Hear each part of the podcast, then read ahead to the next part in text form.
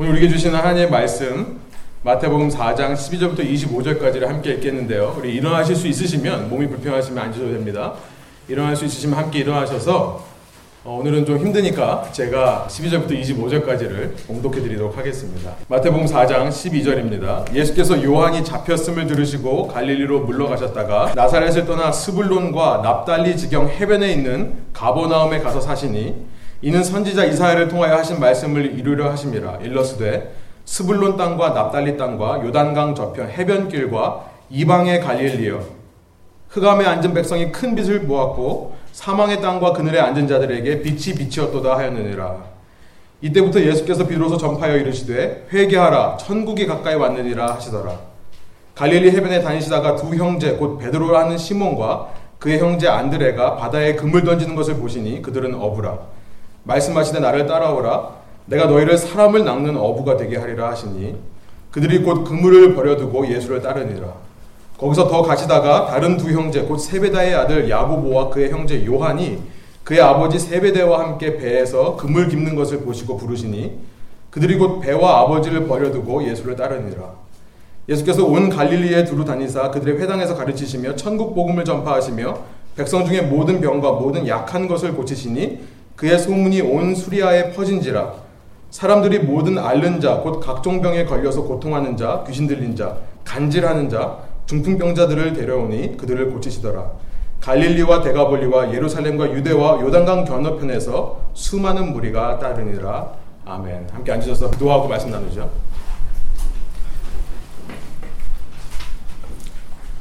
살아계신 하나님 오늘 저희에게 주님께서 말씀해 주시는 줄 저희가 믿습니다 주의 말씀을 대할 때 이것을 사람이 기록한 말로, 사람이 전하는 말로 받지 않고 하나님께서 오늘 우리에게 원하시는 주님의 마음인 것으로 저희가 믿고 받아들일 수 있도록 인도하여 주십시오.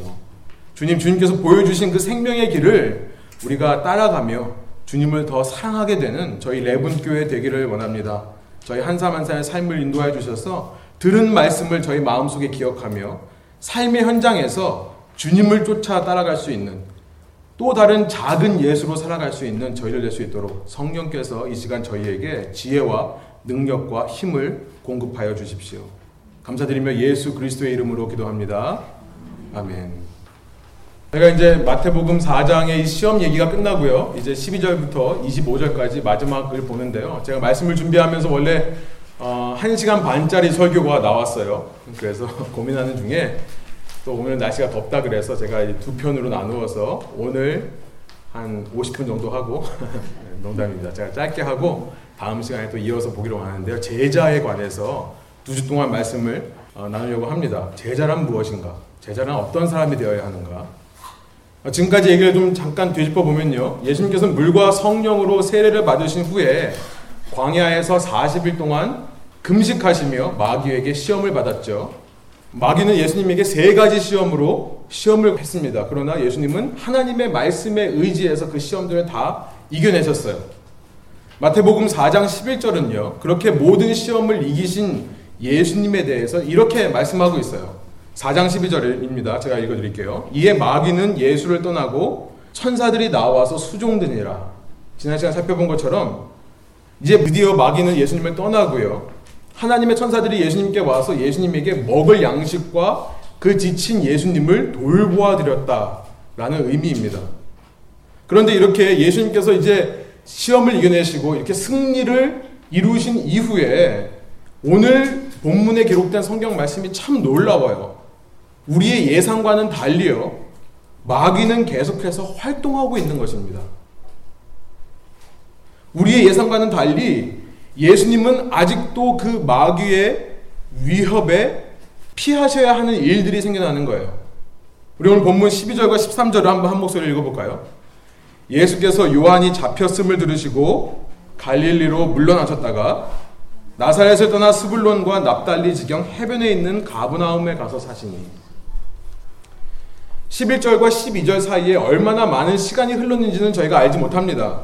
그러나 요단강에서 세례를 주던 세례 요한은요, 이 헤롯 안디바스라는 유태인의 분봉왕, 이 페트리아크라는 로마 왕국이 유태인들을 다스리기 위해 세운 이 분봉왕에 의해 잡혀서 감옥에 들어가는 것이 나와요. 왜 헤롯 안디바스가 요한을 잡아 가두었는가에 대해서는 마태복음 14장에 나와 있습니다. 그건 나중에 저희가 14장을 볼 때 보려고 그래요. 지금은 세례 요한이 잡혀 들어갔다. 라고만 이해하시면 돼요. 누가 역사하고 있는 거죠? 이 세상의 모든 악의 배후에는 누가 있다고요?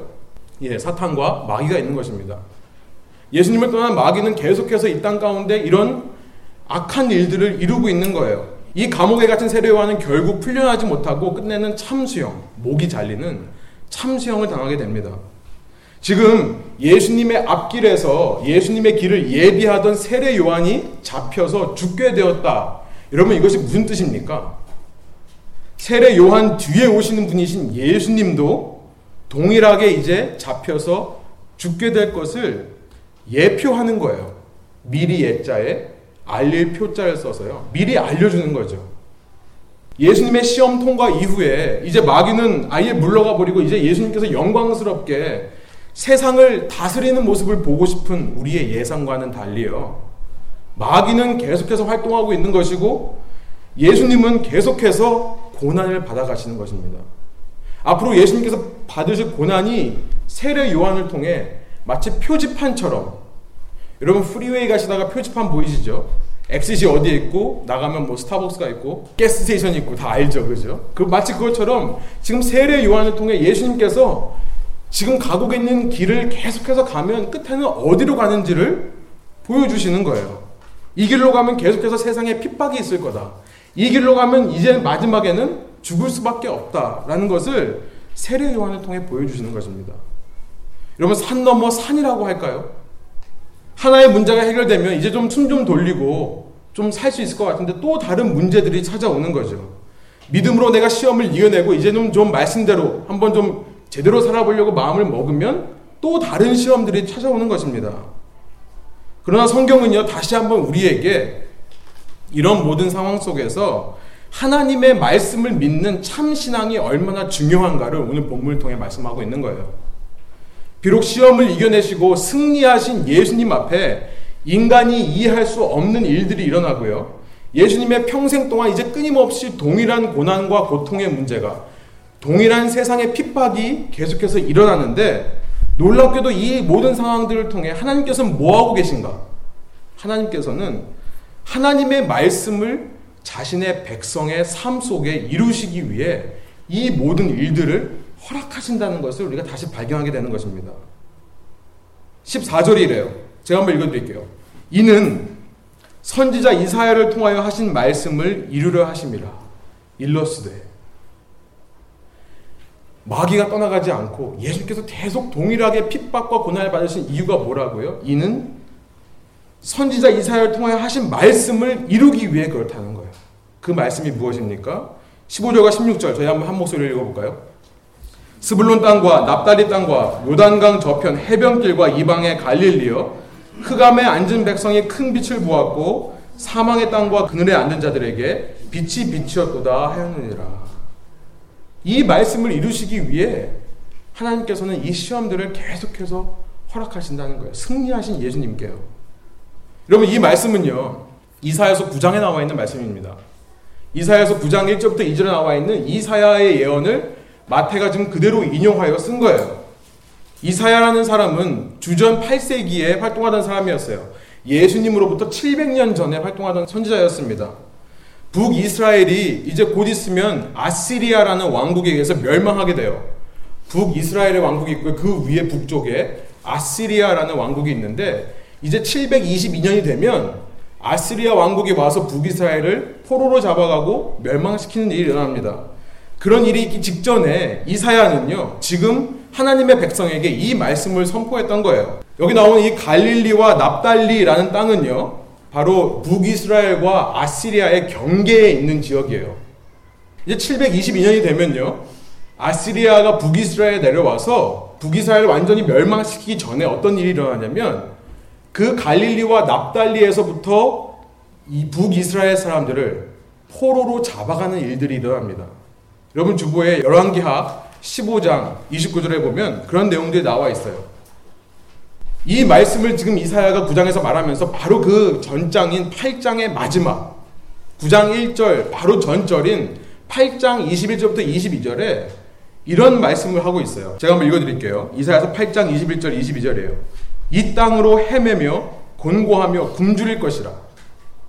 이제 그때가 이르면 하나님의 심판의 때 아시리아가 내려와서 북이스라엘 멸망한 때가 나오 되면 이 땅이 그 접경 지역에 있는 갈릴리와 납달리 땅이 그 땅에 있는 사람들이 헤매게 될 거고 곤고하게 될 거고 굶주리게 될 거라는 거예요. 그가 굶주릴 때에 격분하여 이런 일을 당할 때 이스라엘 백성들이 화를 낸다는 거예요. 그래서 왕과 자기 하나님을 저주할 것이며 위를 쳐다보거나 22절 땅을 굽어 보아도 환란과 흑암과 고통의 흑암뿐이리니 그들이 심한 흑암 가운데로 쫓겨 들어가리라. 이제 그들의 상황은 아무리 둘러봐도 어두움 뿐인 상황이라는 거예요. 그래서 심한 어둠 속으로 끌려간다. 북이스라엘이 이제 아시리아에게 포로로 잡혀가게 되는 것을 상징적으로 지금 22절에서 표현하고 있는 것입니다. 그래서 여러분 이스라엘과 유다에게 있어서 갈릴리와 납달리라고 하면요 치욕의 장소예요. 쉐임 치욕스러운 장소입니다. 또한 이것은 슬픔의 장소예요. 흑암의 땅인 거예요. 그런 그곳에 이사야는 지금 뭐라고 말하죠? 바로 다음 절인 9장 1절에 뭐라고 말씀하세요? 그 9장 1절과 2절을 인용한 16절이 이렇게 말씀하고 있어요. 우리 한번 16절을 다시 한번 한 목소리 읽어볼까요?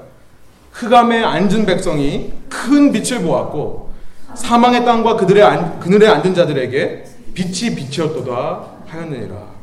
이 어둠의 땅에 빛이 비칠 거다.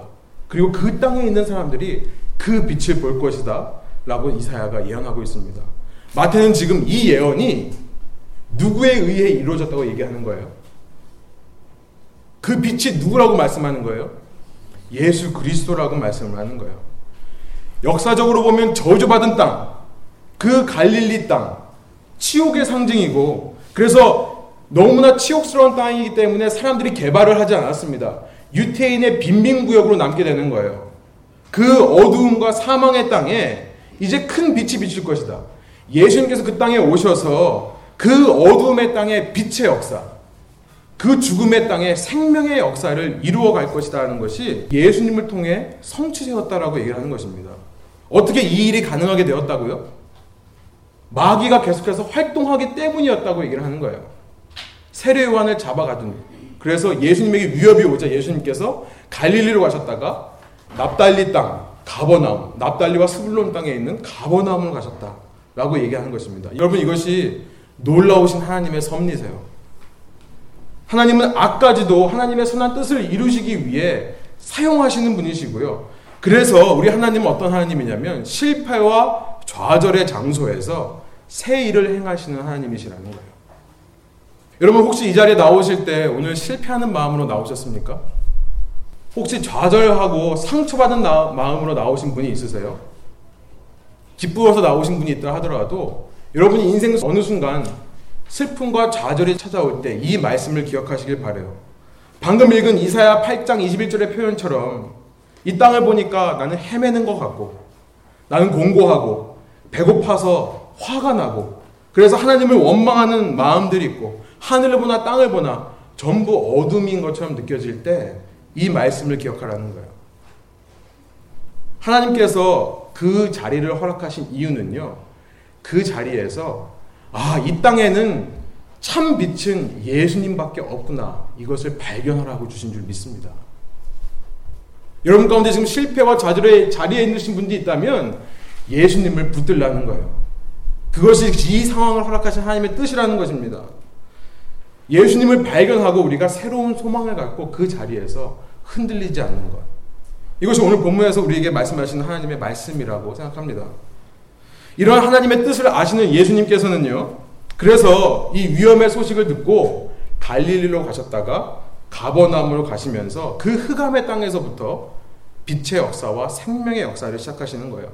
오늘 본문은 그런 예수님의 새 일을 행하신 역사를 가리켜서 천국이 가까웠다라고 17절에 표현하고 있어요.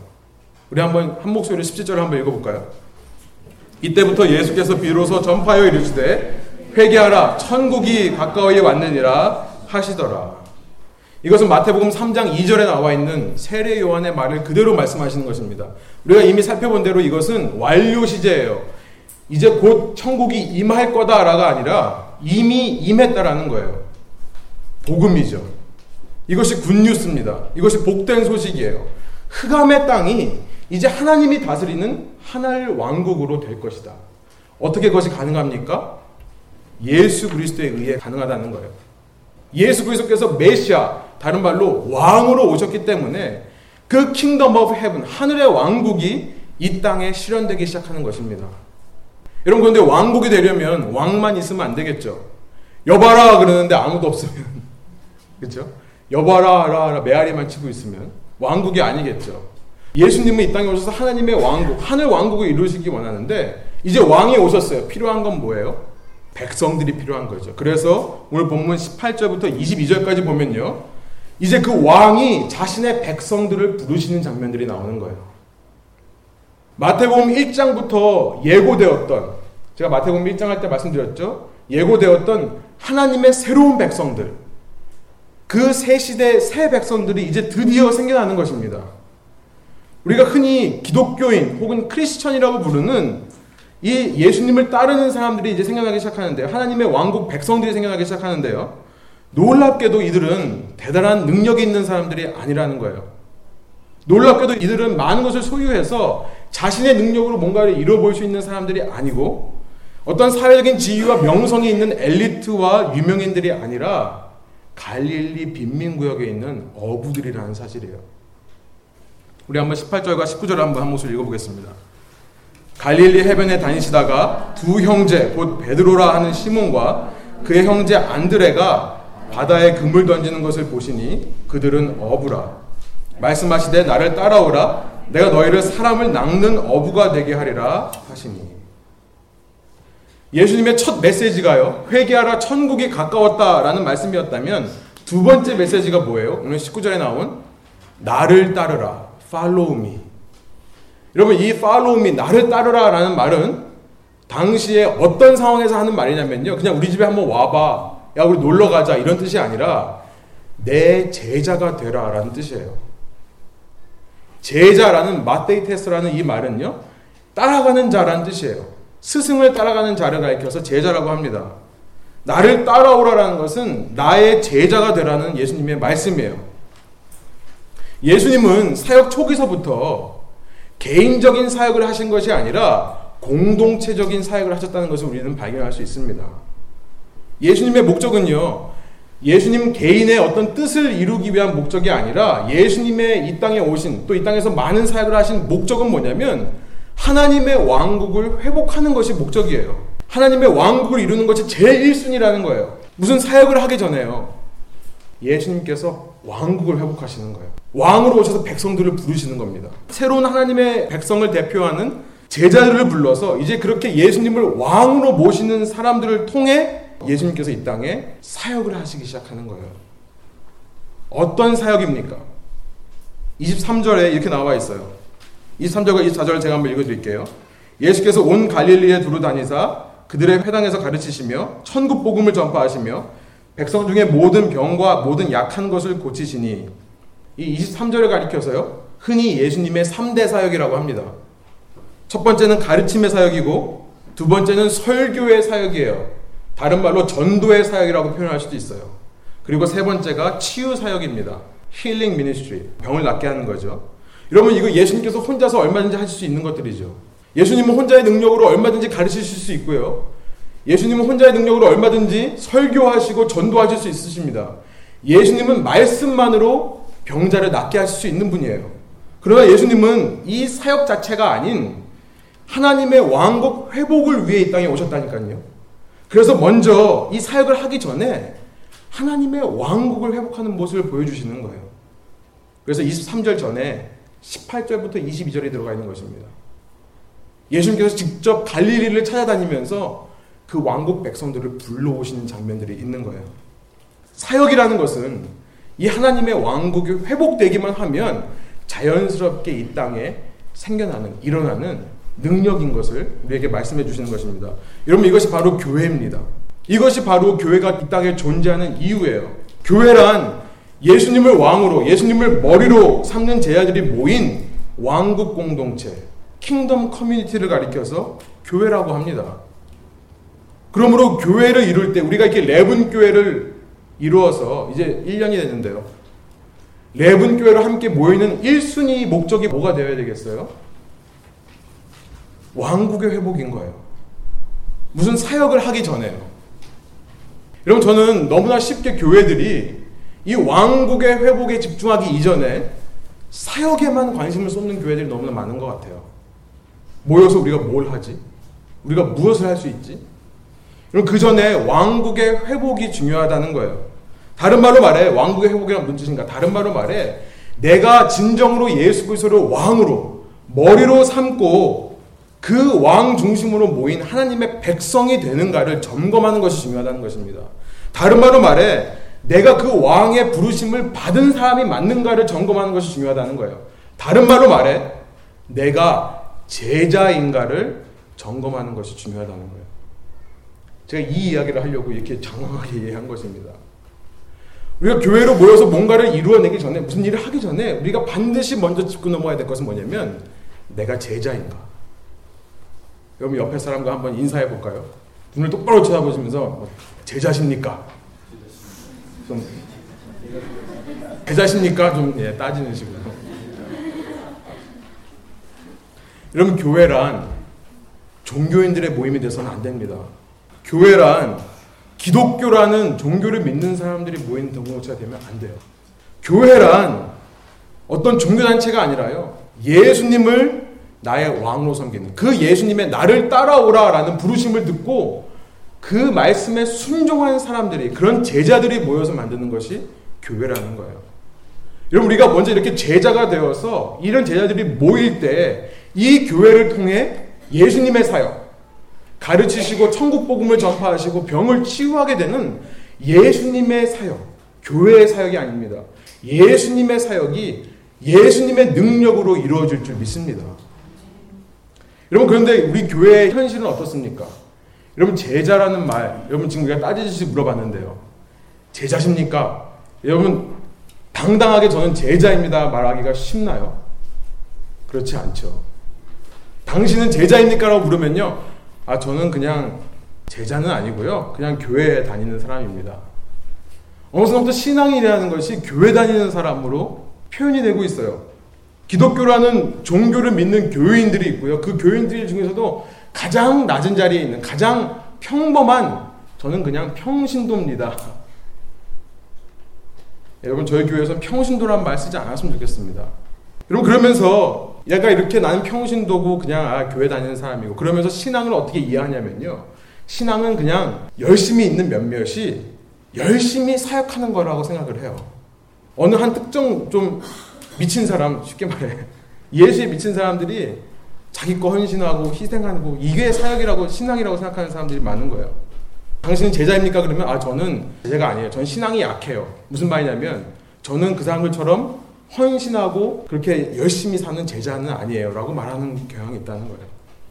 나는 제자는 아니지만 그저 그냥 교회 교인으로 등록해서 그 교회에 그냥 헌금하고 다니고 교회에서 하는 말씀 공부하고 설교 듣고 구제하고 돌보는 또 때로 치유하는 이런 사역들에 봉사하기만 하면 크리스천이라고 생각하는 이런 교회의 안일함의 문제가 현대 우리 기독교에 있다는 것입니다. 이런 말씀을 준비하면서요. 제가 1년 동안 저희 교회가 지금 어느 방향으로 오고 있는가, 앞으로 1년을 또 어느 방향으로 가야 되는가, 제 마음속에 참 많이 고민이 있었는데 이 말씀 속에 저는 해결책을 본 것 같아요. 여러분 결국 해결책이란 뭐냐면 언제나 본질로 돌아가는 거죠. 말씀의 본질로 돌아가는 것이고 말씀의 원리로 돌아가는 것입니다. 교회가 개척된 지 1년 지난 이 시점에서 우리 레븐 교회가 하나님의 귀한 사역을 감당하는 교회가 되는 유일한 길은 뭐냐면 이 교회를 이루는 우리 모두가 제자가 되는 거예요. 무엇보다 내가 먼저 예수님의 나를 따르라는 음성을 듣고 그분만을 따라가기 위해 노력하고 사는 제자가 맞는가를 점검해 보는 것입니다. 여러분, 여러분 한 사람 한 사람이 참 제자가 되지 않으면요. 여러분 이 교회는요 결국 세상의 논리대로 경영되어질 수밖에 없어요. 여러분 목회자인 저가 여러분을 움직이기 위해서요. 이 앞에서 설교하면서 여러분을 자꾸 설득해야 돼요. 이거 하십시다. 우리 비전은 이겁니다. 비전이라면서 어떤 구호를 제시하고 여러분을 선동해야 되는 거예요. 교회 조직을 만들어서요. 제가 무슨 CEO처럼 제가 좋은 프로젝트를 만들어야 돼요. 좋은 이벤트를 만들어내서 자본을 투자하고 시간을 투자해서 우리 잘하고 있다라고 여러분을 세뇌시켜야 되는 거예요. 여러분 그거 하고 싶으십니까?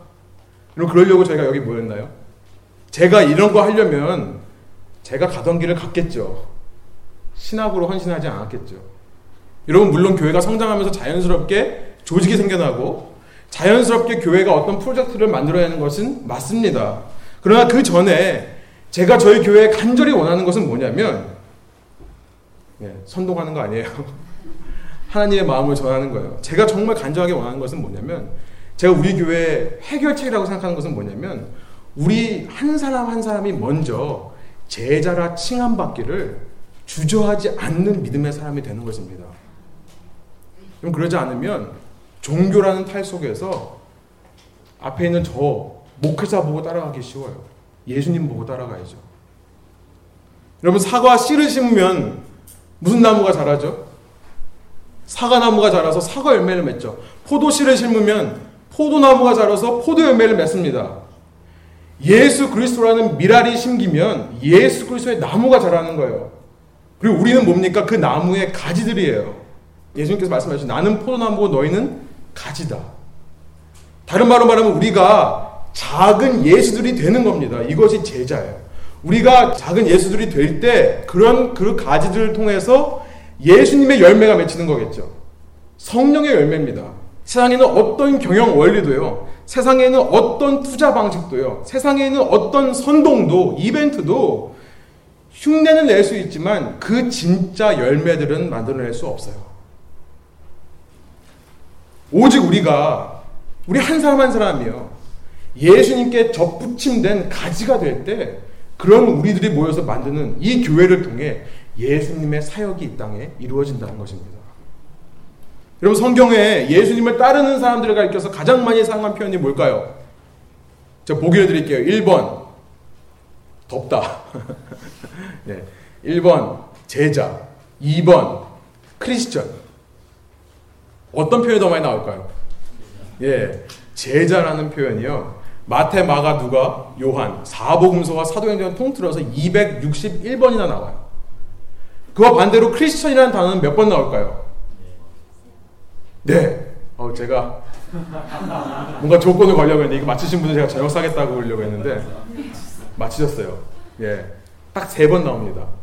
단 세 번 나와요. 이 크리스천이라는 단어는요. 게다가 세 번밖에 안 나오는데요. 이 단어는 예수님의 제자들이 자신들을 가리켜서 했던 말이 아니에요. 이것은 이방 사람들이 예수님의 제자들을 보고 이방인들이 불렀던 표현입니다. 사도행전 11장과 26장에 두 번 나오고요. 베드로 전서 4장에 한 번 나오는데요. 사도행전에 나오는 이 두 번, 11장과 26장에 나오는 이 표현들은 전부 이방인들의 입에서 나온 거예요. 베드로 사도가 말했던 크리스천이라는 것도 사실은 이방인들의 context 속에서 너희가 나가서 그 이방인들에게 크리스천의 모습으로 산다라는 의미로 말한 것입니다. 성경에서는 예수님을 따르는 사람들을 가리켜서 스스로 뭐라고 칭하냐면 제자라고 칭하는 거예요. 제자는 어떤 사람들입니까? 스승의 뒤를 따라가며 작은 스승들이 되는 사람들이라는 거예요. 여러분 그렇다면 이 시간 우리가 제자가 되기 위해 뭐가 필요한가? 예, 이것을 좀 살펴보려고 그래요. 다음 시간에 저희가 좀 더 구체적으로 살펴보겠지만요. 오늘 이 시간에는 짧게 우리 신앙의 아주 기본적인 한 가지, 아주 베이직한 한 가지만 살펴보고 넘어가려고 합니다. 이것이 없으면 결코 제자가 될 수 없는, 제자가 될 수 없으면 교회도 이룰 수 없는 그 단순한 한 가지의 원리. 여러분 그것은 우리가 다 아는 거예요. 은혜라는 거예요. 은혜.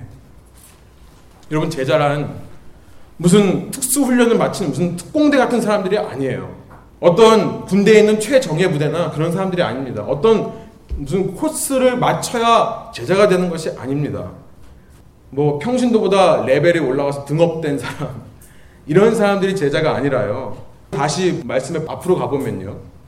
실패와 좌절의 장소, 끊임없이 다가오는 시험의 자리, 그 흑암의 땅에서 참 빛을 발견한 자를 가리켜서 제자라고 하는 것입니다. 왜 그렇습니까? 예수님께서 그 자리로 찾아오시기 때문에 그래요. 찾아오셔서 제자로 부르시기 때문에 그래요. 흑암의 땅으로 그 멸시받고 천대받는 저주의 땅이고 치우기의 땅이었던 갈릴리로 나를 먼저 찾아와서 나를 불러주시는 예수님의 은혜를 발견한 자들. 그래서 그 예수님을 왕으로 나의 생명의 주인으로 붙잡고 주님이 아니면 내게 빛이 없습니다. 주님이 없으면 내게 소망이 없습니다. 라고 외치는 사람들. 주님 나를 좀 이 흑암에서부터 구해주세요. 라고 말하는 그 사람들이 진정한 제자라는 거예요. 여러분, 우리 가운데 이런 고백이 있다면요. 우리는 제자입니다. 예수님만 붙드는 사람인 거예요. 예수님 당시에 있는 상식으로는요. 제자들이 스승을 찾아다니는 것이 맞습니다. 유명한 스승이 있으면 제자들이 그 스승의 제자가 되고 싶어서 유명하다는 사람들 찾아다녀요. 그러다가 만나면 나를 제자로 받아주십시오라고 말하면요. 스승이 검토합니다. 테스트를 해봐요. 질문을 몇 개 해봐요. 너 이거에 대해서 어떻게 생각하냐? 그래서 자기 제자로 삼는 것이 상식입니다. 그런데 예수님은 당시의 스승들과는 전혀 다른 방식으로 그것도 전혀 보잘 것 없는 어부들을 부르시기 위해 친히 그 외면당하고 멸시당하는 치욕대의 땅, 어둠의 땅인 갈릴리로 찾아오시는 하나님이시라는 거예요. 당시 제대로 된 학력과 사회적 지위가 있는 사람들은 절대 가까이 가지 않았던 갈릴리와 스불론과 납달리 땅으로 친히 찾아오시는 하나님이시라는 것입니다. 그리고 그곳에 살면서 자격 없고 능력 없고 속된 말로 오합지졸 같은 그런 믿음 없는 자들을 향해 나를 따라오라 라고 말씀하시는 하나님. 사랑하는 여러분, 우리가 그 은혜를 체험할 때 우리는요, 이 모든 형식적에 치우친 종교 생활을 내려놓고요, 더 이상 나를 교인이라고, 교회 다니는 사람이라고 말하지 않고요, 당당히 말할 수 있는 거예요. 내 저는 제자 맞습니다. 비록 저는 못났고, 저는 부족한 것이 많고, 저는 약하고 악하지만, 나를 불러주시기 위해 그 낮은 곳까지 내려오신 예수님의 은혜에 감동되어 그분이 나의 왕이라 고백하고 그분 뒤를 따라가는 제자가 맞습니다. 라고 말할 수 있는 사람이 되어야 된다는 거예요. 내가 잘났건 못났건 내가 가진 것이 있건 없건 내 건강하건 건강하지 않건 간에 나를 사랑하시는 예수님을 따르는 제자입니다. 이렇게 말할 수 있는 사람이 참 제자고요. 이런 사람들이 모여 이루는 교회가 참 주님의 교회라는 거예요. 여러분 세상에 있는 모든 종교는 인간이 하나님을 찾아가는 과정에 대해서 말을 합니다. 산으로 따지자면 그런 말씀 많이 들어보셨죠? 종교는 산을 신을 찾아 올라가는 거다. 등산하는 거다. 맞는 말일까요? 틀린 말일까요? 맞는 말이에요. 종교다원주의란 무엇입니까? 그 산에 올라가는데 꼭 이 길만 맞는 것이 아니라 동쪽으로 올라가도 되고 서쪽으로 올라가도 되고 북쪽으로 올라가도 남쪽으로 올라가기만 하면 된다. 여러분 맞습니다. 등산이라는 것이 바로 종교예요. 이 세상에는 종교는 전부 등산하는 것입니다. 내가 신을 만나기 위해 올라가는 거고 그 길에는 여러 가지 길이 있을 수 있어요. 여러분 그러나 성경의 참 신앙이란 무엇입니까? 성경의 참 신앙은요, 여러분 꼭 기억하세요. 제가 이거 청년들한테 몇 번 얘기했는데요. 성경의 참 신앙이란 산으로 올라가는 게 아니라 산에서 내려오는 거예요. 산에서 내려오는 것입니다. 인간의 힘으로 올라가겠다라고 말하는 것이 청경의 참신앙이 아니라 누군가 산 위에서 내려와서 힘없고 약하고 악한 나를 등에 업고 산으로 올라가는 게 참신앙이라는 거예요. 여러분, 그래서 산으로 올라가는 길은 여러 가지 길이 있을 수 있지만 산에서 내려오는 길은 단 하나밖에 없는 것입니다. 우리는 그런 예수님을 믿는 거예요. 그런 하나님을 믿는 거예요. 나를 구하러 오시겠다고 그 낮고 낮은 길로 내려오신 예수님의 은혜를 믿는 사람들이라는 거예요. 그렇다면 여러분, 우리 당당하게 고백할 수 있어야 되지 않겠어요? 나를 구하러 오신 분이 나를 구하시기 위해 그 험한 길로 내려오셨다는 것을 겸손하면서도 당당하게 고백하는 것이 참 제자의 삶이라는 것이에요. 여러분, 이 시간 말씀을 통해 여러분 한 가지 기억하시길 바래요. Back to basic. 여러분, 은혜로 돌아가십시다. 우리 함께 은혜로 돌아가는 교인들 되기를 원합니다. 신앙생활 뭘 해야 된다, 하지 말아야 된다는 도적적인 그런 관념, 인본주의적인 기준들을 내려놓고요. 오직 은혜만을 구하는 나를 구하시기 위해 낮은 곳까지 찾아오신 예수님 앞에서 아, 나는 자격 없습니다. 나는 제자가 될 자격 없습니다. 이런 교만한 말을 하는 교인들이 아니라 오직 겸손함으로 그러나 겸손의 눈물을 흘리며 그 예수님의 이해하지 못한 나를 향한 사랑에 감동되어 그 예수님이 나의 삶의 주인이라고 고백할 수 있는 참 제자가 될 때 그 제자가 모인 이 교회가 이 땅 가운데서 하나님의 사역을 감당하게 될 줄 믿습니다. 기도하시겠습니다. 우리 시간 말씀을 기억하며 한 가지 결단의 고백을 하기를 원합니다. 어쩌면 저희 신앙생활에서 묻어두고 묻어두었던 말 중에 하나가 제자라는 말이 아닌가. 주님 이 시간 다시 한번 내가 제자였음을 주님께서 말씀해 주시니 감사합니다. 이 시간에 누구든지 낮고 천한 땅에 있다고 내가 생각하면서 아 나를 감싸고 있는 것은 전부 어금 어둠뿐이고 흑암뿐인데 빛이 내게 오셔서 나를 등에 업고 하늘로 올려주신다는 독수리 날개쳐 올라간 같이 오를 수 있다라고 말씀하신다면 내가 그 주님 믿겠습니다 고백하는 사람이 있다면 그 사람이 제자인 것을 이 시간 말씀해 주시니 감사합니다. 지금 저희가 이 시간 신앙생활을 얼마나 해왔건 내게 신앙이 있건 없건 간에 그 예수님을 만나기 원한다고 고백하기를 원합니다. 주님 다시 한번 나를 향한 주님의 은혜가 이 삶의 모든 가치 가운데 최고의 가치가 될 수 있도록 인도하여 주십시오. 내가 오직 은혜만으로 하루하루를 살아갈 수 있음을 나의 입으로 고백하는 사람이 될 때 내가 제자인 것을 겸손하고도 당당하게 고백하는 신앙이 되게 하여 주십시오. 나의 의가 아닙니다, 주님. 내가 능력이 있어서가 아닙니다. 내가 어떤 놀라운 일들을, 성과들을 해왔기 때문이 아닙니다. 내가 몇 년 동안 신앙생활을 해왔기 때문이 아닙니다. 성경을 몇 번 읽고 내가 하루에 몇 시간 기도해서가 아닙니다. 나를 향한 조건 없는 하나님의 은혜를 믿기 때문에 내가 제자인 것을 이 시간 고백합니다.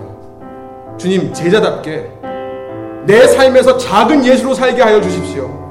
사람들이 나를 바라볼 때마다 저 사람은 예수를 닮은 사람이다라고 느낄 수 있도록 지금 저를 변화시켜 주십시오.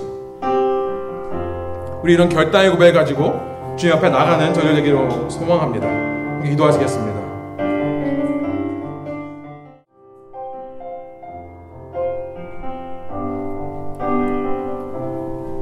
하나님 저희가 짧은 시간 주님의 말씀을 묵상하며 하나님께서 나에게 어떤 말씀을 주시는가를 생각해 보았습니다. 혹시 우리가 교회 등록해 놓고 헌금하고 교회에서 요구하는 어떤 종교적인 행위들을 하기 때문에 일주일에 한 번 주일 오전에 오후에 교회 와서 예배 드리고 가는 것만으로 예수님의 구원을 입은 하나님의 백성이라고 생각하지는 않았습니까? 이 시간 다시 한번 주님께서 우리를 어떤 자리로 부르시는지를 말씀해 주시니 감사합니다. 주님, 제가 제 행위에 취해서, 종교의 행위, 에 취해서 내가 어떤 성과들을 이루어내면 하나님께서 기뻐하실 거라 생각했습니다. 내가 과거 몇 년 동안 신앙생활을 했고, 내가 어떤 경험들이 있었는가가 나의 신앙의 모습이었습니다. 그러나 이 시간 다시 한번 갈릴리의 땅으로 그 낮고 낮은 땅으로 나를 만나시기 위해 찾아오신 예수님의 은혜에 집중하게 해주시니 감사합니다. 주님, 제가 쌓아왔던 것 이 시간에 다 무너뜨리기를 원합니다. 그 낮아지고 낮아진 자리에서 나를 만나시는 예수님을 발견하고 그 예수님의 뒤를 따라가기를 원합니다. 겸손하면서도 당당하게 이 구원은 사람의 능력으로 이루어진 것이 아니라 사람의 뜻으로 이루어진 것도 아니고 오직 하나님의 전 주권적인 우리를 향하신 사랑과 은혜로만 가능한 것임을 겸손히 고백하며 그렇기에 내 의가 아니라 하나님의 의에 의지하여 당당하게 제자로 고백할 수 있는 저를 낼수 있도록 주께서 인도하여 주십시오. 주님 세상 사람들이 저희를 볼 때 서로가 서로를 바라볼 때 진정으로 제 삶에 예수 그리스도의 열매가 맺히기를 소망합니다. 문제가 무엇이었는지를 발견하게 해주시니 감사합니다. 주님, 제가 예수님에게 붙어 있지 않았기 때문입니다. 날마다 예수님의 은혜만을 사모하지를 않았기 때문입니다. 지금 이제 저희가 마음을 결단하여 예수님께만 붙어 있고 예수님의 품에만 안기고 예수님의 나무에만 붙어 있기를 원할 때에 예수님의 능력이 내 삶 가운데 주님의 열매를 맺어 주십시오. 사람들이 저를 볼 때 변화되고 달라지는 나의 모습, 작은 예수의 모습을 발견할 수 있도록 인도해 주십시오. 내 말 한마디, 내 행동 하나하나, 내 생각 하나하나가 주님 닮아가게 하여 주십시오.